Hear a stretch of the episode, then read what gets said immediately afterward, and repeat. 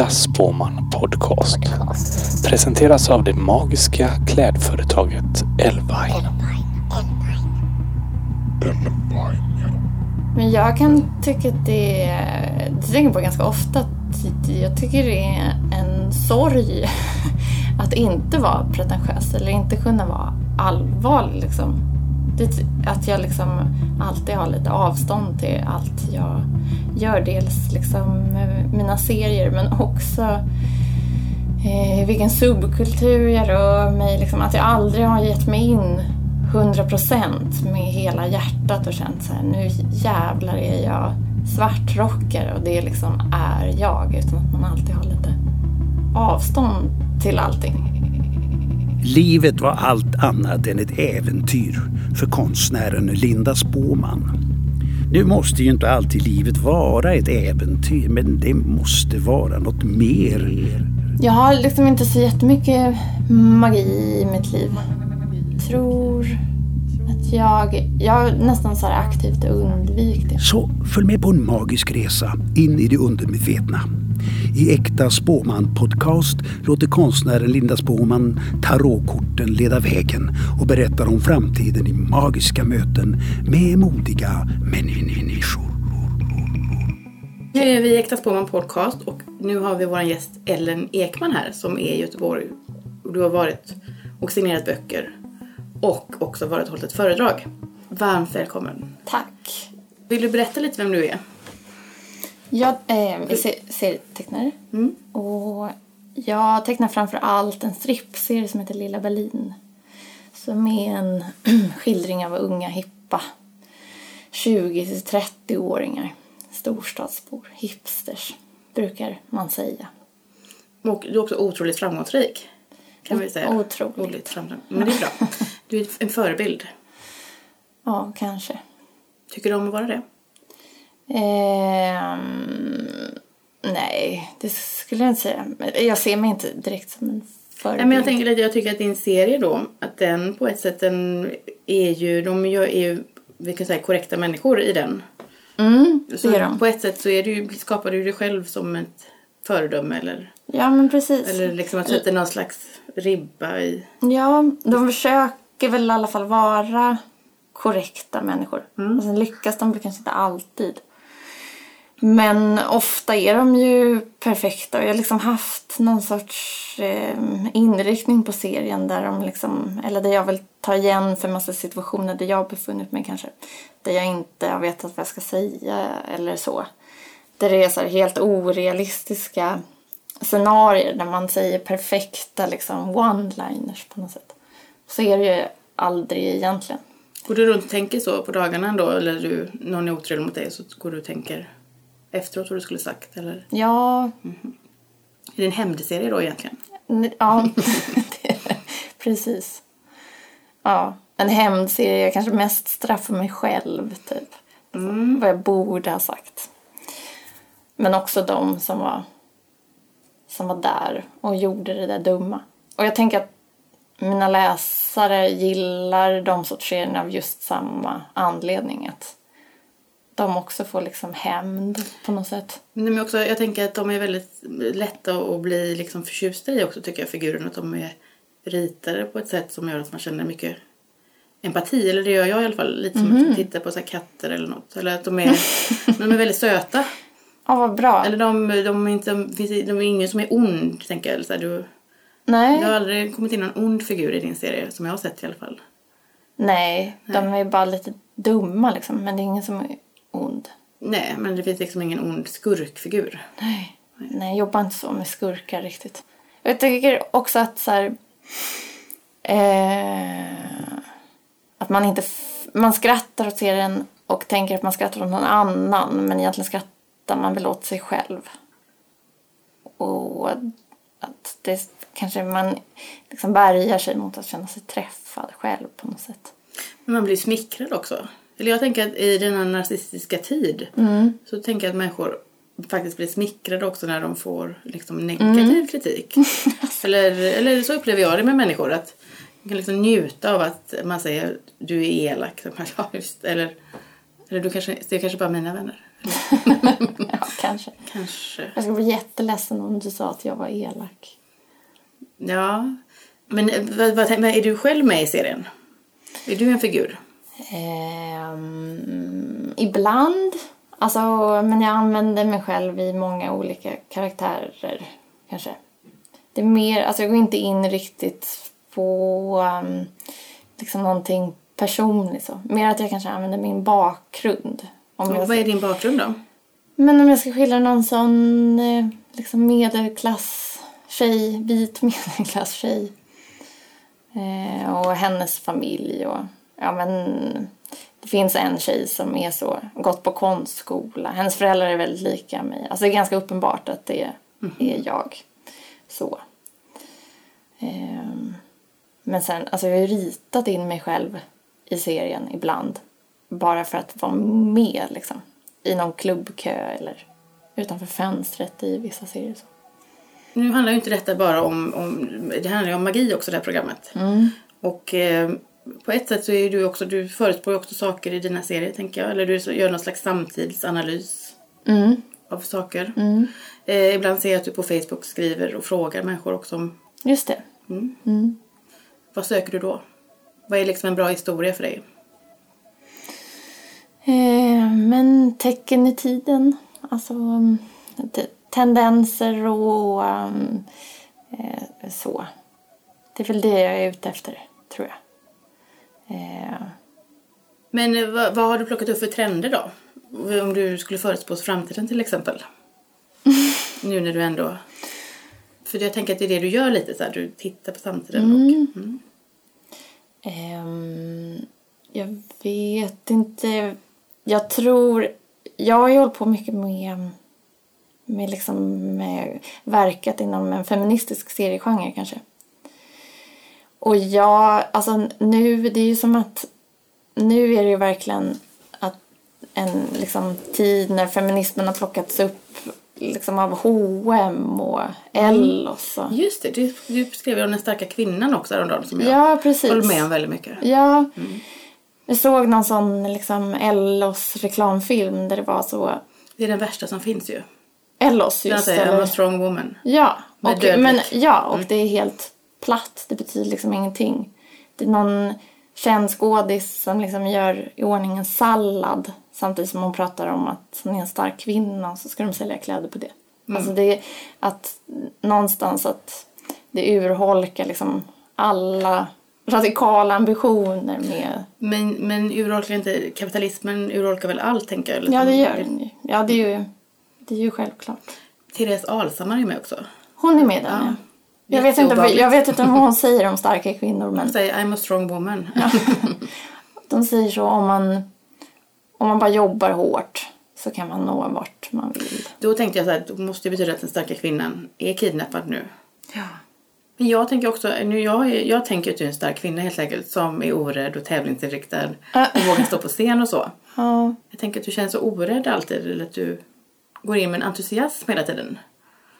Ja, men du verkar ju glad hela tiden. Ja, men det gör jag, och jag är, liksom, känner mig ofta glad när jag gör saker och inför att göra saker. Alltså jag är alltid pepp. Eller när jag blir inbjuden så till olika grejer. Det känns jättespännande att vara med och prata om. Men efteråt så är det som jag är helt lamslagen av skamskällningar liksom flera dagar efteråt på något sätt. Varför då? Jag vet inte, jag kan inte svara på varför riktigt. Men jag bara liksom går igenom allt jag sagt. Och det är väl någon sorts del av någon kontrollbehov kanske. Men... Du är rädd för att säga fel? Ja, jag är jätterädd för att säga fel, tror jag. Och så här, jag kan vara rädd för att inte uppfattas som en härlig person. Alltså att det finns någon sorts liksom, krav och press på att leverera i liksom... härlighet, bjussighet på något sätt. Det låter fruktansvärt ju. Ja, det är ju fruktansvärt. Men det liksom började någonstans i när jag blev inbjuden att vara med i egenskap av mig som person. För annars är man ju alltid, jag känner mig trygg och säker liksom på mina serier alltid.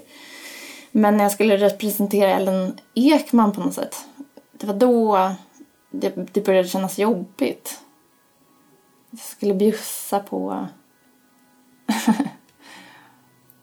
på det som var jag. Och det vill du hålla hemligt?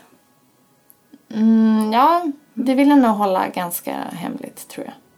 Samtidigt som jag är liksom in i märgen en duktig tjej. Så jag vill liksom alltid plisa alla och ge dem vad de vill ha. Det är ju inte bra, det är ju osunt. Mm.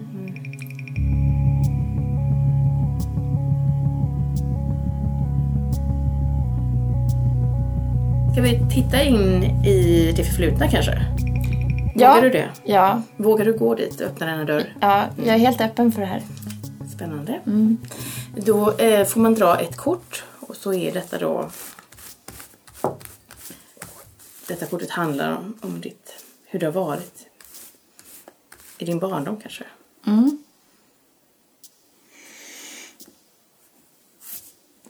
Du får öppna. Ska jag öppna? Och då kommer kortet kärlek. Mm. Du som inte tror på romantik då. Men det här är mer en allmän kärlek kanske. Så har du upplevt kärlek eller har du haft en kärleksfull uppväxt? Jag kunde inte säga något annat i och för sig. Vad sa du? Du kanske inte skulle kunna säga något annat. Än att jag har haft en kärleksfull uppväxt. För ofta kan kortet vara motsatsen då också. Eller? Mm. Nej, men jag har upplevt mycket kärlek. Jag har haft en... Är du trygg? Ja, i det är jag väldigt trygg. Att jag har varit omgiven av så villkorslös kärlek. Och är fortfarande det från min närmaste familj. Har du syskon? Ja, det har jag. Är de med i serien ibland? Nej. Det är de inte. Är dina föräldrar tillsammans fortfarande? Ja, det är de. Så du kommer från en kärnfamilj då? Mm, verkligen. Har du ingen ångest från barndomen? Jo. Jag hade ångest. Jag hade liksom blandat med det här supertrygga med en enorm dödsångest när jag var ung. Var liksom otroligt rädd. Jag hade jag var livrädd för att det skulle vara kärnvapenkrig i en period. Sen var jag livrädd för aliens i en period. Men någonstans alla de här perioderna gick alltid ut på att jag funderade på vem av mamma och pappa jag skulle rädda. Om det bara fanns en plats kvar i skyddsrummet till exempel. Vem var det då? Eller kanske du inte vill säga? Nej, det vill jag inte säga. Men det var att jag låg baken hela nätterna så. Och höll för öronen. Och liksom sa bara nej. För att jag inte ville att tankarna skulle komma. Och kräktes ofta på nätterna. Att jag hade liksom... Var helt så fängslad av de här idéerna om... Kan det här vara liksom vad ditt samhällsintresse eller din liksom känsla för rättvisa kommer från din barndom eller? Nej. Alltså den här kompromisslösa kärleken är ju ofta så här att man kan bete sig som ett jävla arsle men att folk finns kvar ändå. Men det kan också göra att man känner sig liksom jag ska inte säga instängd, men att det känns som att man liksom inte kan sabba det liksom. Att det liksom kan bli lite överdrivet nästan. Tror du på tvåsamheten? Jag är väldigt mycket för tvåsamhet själv. Ja, du är det? Ja, alltså inte för andra, men jag tycker det är underbart att ha den liksom intimiteten med en person. Det passar mig jättebra. Jag har liksom inte testat ensamhet någon gång, tror jag. Mm-hmm. Så då skulle man kunna säga att i det förflutna du har varit besatt av kärlek? Inte av kärlek, men av trygghet. Tror jag. Men det är ju samma sak kanske, eller? Nästan. Ja, eller ja. Ja, det är det väl. Precis. Har du alltid varit i relationer då, sen tidigt eller? Inte tidigt, men när jag liksom började var liksom romantiskt aktiv, eller vad man ska säga. Då har jag haft relationer. Men det har inte varit så många liksom. Nu har jag varit 9 år med min senaste. Det är ju väldigt lång tid. Det är lång tid. Vill du gifta dig? Nej. Nej. Det tror du inte på? Nej. Nej. Det ser jag inte riktigt meningen med. Tycker det är lite larvigt att alla ska hålla på och gifta sig. Alla. Nu. Aha. Alla. Är det, nej, men, är det vanligt i din... mycket min bekantskapskrets. Det är en jäkla massa giftmål hela tiden. Och så ska folk lägga jättemycket pengar på det. Och alla förväntas dyka upp. Man kan ju liksom inte säga nej till att vara med på ett bröllop. Så kan de skilja sig sen också. Och sen skiljer sig de flesta ju. Men som gester, visst, det är fint att man liksom bestämmer sig verkligen. Man lämnar ingen dörr öppen. Men jag tycker ändå det var intressant att du fick kortet kärlek. För jag tänker att det kanske är liksom fundamentet i dig. Min känsla är att du är väldigt nyfiken och liksom tycker om människor. Mm. Ja. Jag tycker om människor. Ja, och det är någon kärlek eller någon grundtrygghet som gör att du vågar göra det. För jag tänker att det där med att man tycker om människor tror jag kommer jättemycket. Eller att man vågar prata med människor eller lyssna på dem och berätta saker om dem kommer, tror jag, i någon form av trygghet att uttrycka sig. Eller som man kan få med sig hemifrån. Eller öva upp när man blir äldre. Mm. Så kärleken är ditt fundament. Ja. Ska vi titta in i nuet så kanske vi kan se ett band mellan korten. Okej. Okay. Får dra till kort. Jag öppnar det då. Just det. Och då har vi lustan. Det här tycker jag man kan översätta till... Det är ett väldigt köttigt kort. Så det är att det är en naken kvinna på ett lejon med 3 huvuden. Så det kan handla både om sexualitet. Men det kan också handla om kraft i skapande och... Att vara en skapande människa som kanske drivs här av sin passion. Mm. Drivs av din passion. Spännande. Ja, det är ett spännande kort. Jag brinner ju för det jag gör. Det gör jag ju verkligen. Mer och mer kan jag känna. Jag har ju en del projekt som jag vill genomföra som kanske handlar lite mer om mig och min bakgrund som är lite längre liksom... Som är det här lite svårare pretentiösa då kanske. Mm. Men som handlar om uppväxt. Och jag har ett serieprojekt som har legat i byrålådan jättelänge som jag inte tagit tag i. För jag håller på med det här andra. Men Lilla Berlin är det andra eller? Det andra, ja precis andra. Det är Lilla Berlin. Mm. Och det...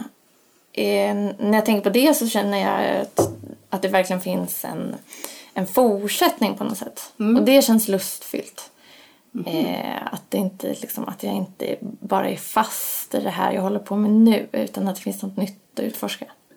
Men detta kortet är ju nuet, så det kanske är nu du ska åka hem och ta upp det i byrålådan. Jag har ju planerat när jag ska ta upp det här i byrålådan. När ska du göra det då? Eller hem? Nästa höst. Nästa höst, det är jättelång tid kvar. Jag tror inte du kan vänta så länge. Massa. Nej, men kortet, du behöver ju vara i kraften och energin. Okej. Mm. Antingen jag ska sätta mig ner och börja skriva manus på det här projektet. Är det en seriebok eller en riktig bok? En seriebok. En seriebok. För barn och unga. Hur länge har det varit nästa höst då? Jag kan tänka mig att det har varit det liksom 3-4 år nu. Att ja, det har varit nästa höst ska jag göra. Nästa höst ska jag göra. Precis. Ja, i 3 år ungefär har det varit nästa höst. Ja, men det här handlar ju också om när jag får pengar för att kunna göra det här. Mm. För att det kräver ju att jag får ett stipendium eller något så att jag kan sätta mig ner och jobba med det här. Du kanske måste våga ge dig tiden och göra ditt drömprojekt nu. Mm. Eller jag tänker att man måste hela tiden göra saker för överlevnad och det är jättehemskt. Mm. Eller även saker som är roliga, för jag tänker att människor ofta säger till mig men du får ju ändå göra roliga saker hela tiden. Mm. Och så känner jag att men jag tycker det är jättetråkigt att göra även roliga saker numera. Mm. Ja. Så fort jag har lite ledig tid så ligger jag och stirrar i taket. Mm. Och tänker att jag vill, det är mina projekt som jag verkligen vill göra, de ligger liksom och väntar på mig. Ja. För att jag måste betala min hyra. Mm. Ja, det kanske är en ursäkt. Det är ju ingen dålig ursäkt, det är det ju inte såklart. Och det kunde vara värre. Mm. Mm. Mm, mm, mm. Så vågar du ta upp detta nu då? Det här är en uppmaning tror jag. Lusten. Mm. Jag längtar efter lusten.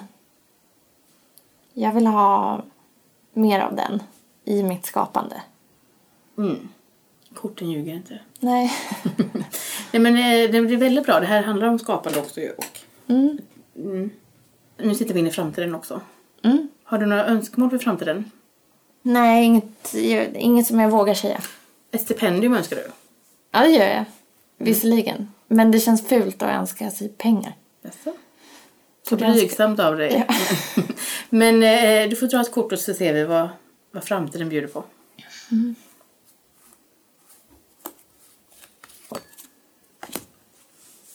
Oro. Mm-hmm. Det är ju inte dåligt kort, är det ju inte. Men handlar ju om att man är ängslig eller orolig. Men det här kortet kanske säger att du ska slänga ängslan. Mm. Eller lämna den, eller liksom gå ifrån ängslan och oron. Ja, det är ju det. Det är ju det jag jobbar med, skulle jag säga. Så du kanske kommer vara tvungen att arbeta lite med den i framtiden också. Eller att du liksom vågar släppa den. Mm. Men som spårdom tycker jag att det här är väldigt positiva kort ändå. Eller jag tänker, du har kärlek och du har lust och passion och kreativitet. Men är det din oro som hindrar dig från att den här rör vid solen till exempel i mittenkortet med lustan? Men betyder det här att liksom att ängslan och oron kommer finnas? Det betyder det att det finns liksom i framtiden? Ja. Någonting med ängslan kan i alla fall komma upp, tror jag, som du kommer vara tvungen att möta ängslan. Mm. Tänker att det finns en del skam också i ängslan på något sätt. Mm-hmm. En ängsla över kanske känna skam. Men jag tänker att det är det som håller en tillbaka ganska mycket. Men då skulle man ju vilja ge dig en uppgift nu, att du under en vecka ska göra fel hela veckan.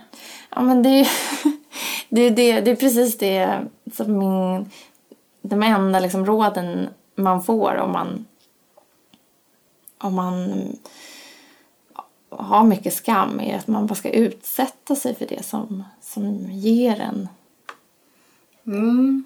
Men jag tänker, som kvinna tänker jag att det egentligen det viktigaste av allt att göra, det är att på något sätt försätta sig i en, liksom, på en plats eller där man slipper liksom vara en bra kvinna eller hålla på med det hela tiden. För jag tror inte att män upplever samma känslor som du beskriver. För jag tycker ofta ett väldigt kvinnligt fenomen att man är orolig eller man är att göra fel eller... Visst, ja. Verkligen. Och då kan man liksom bara tänka att man struntar i allting så här och så göra fel på alla sätt. För det kommer ju inte gå åt helvete liksom.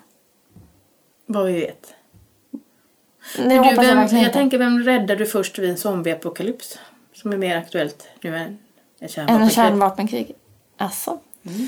Nej. Nej, det vet jag inte. Det vill jag inte bestämma. Jag är ju sån när jag ska säga hej då till mina katter innan jag åkte hit. Då måste jag säga att innan jag går så måste jag säga att jag gillar båda på delad första plats. Vad skulle du säga var den största oron just nu?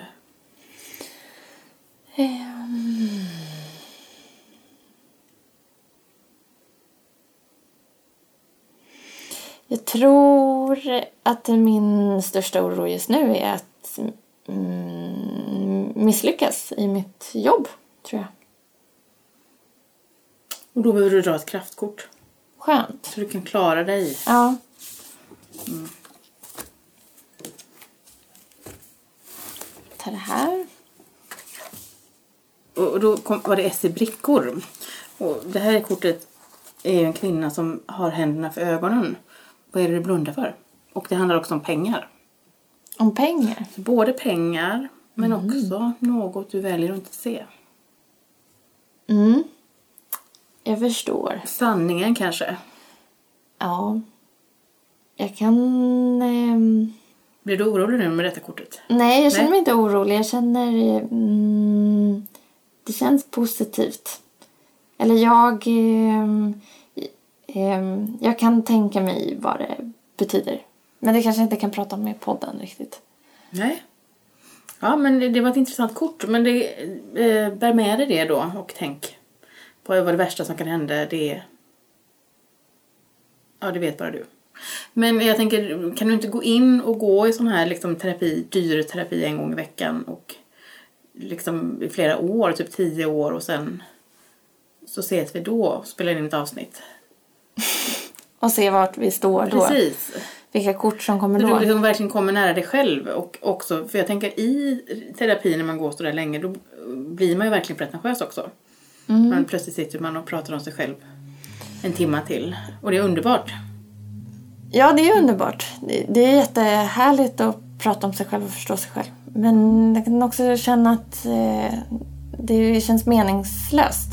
Varför? Alltså, det är skönare, eller ibland att det är bättre att bara lägga locket på och köra på. I många fall kan jag tycker jag att korten och det här samtalet säger att det inte är så. Ja. Varför lyssnar du inte på det du själv säger? Eller liksom din andemening, känner jag att du springer ifrån. Mm. Tar du inte dig själv på allvar? Jo, det gör jag nog. Tack för att du kom hit, Ellen. Ja, tack. Jag hoppas att du får lite mer magi i ditt liv. Mm. Jag tänker att du behöver släppa in det. Mer magiskt tänkande. Mm. Jag ska bära det med mig. Det kan liksom släppa oron lite, tror jag. Det är nog rätt.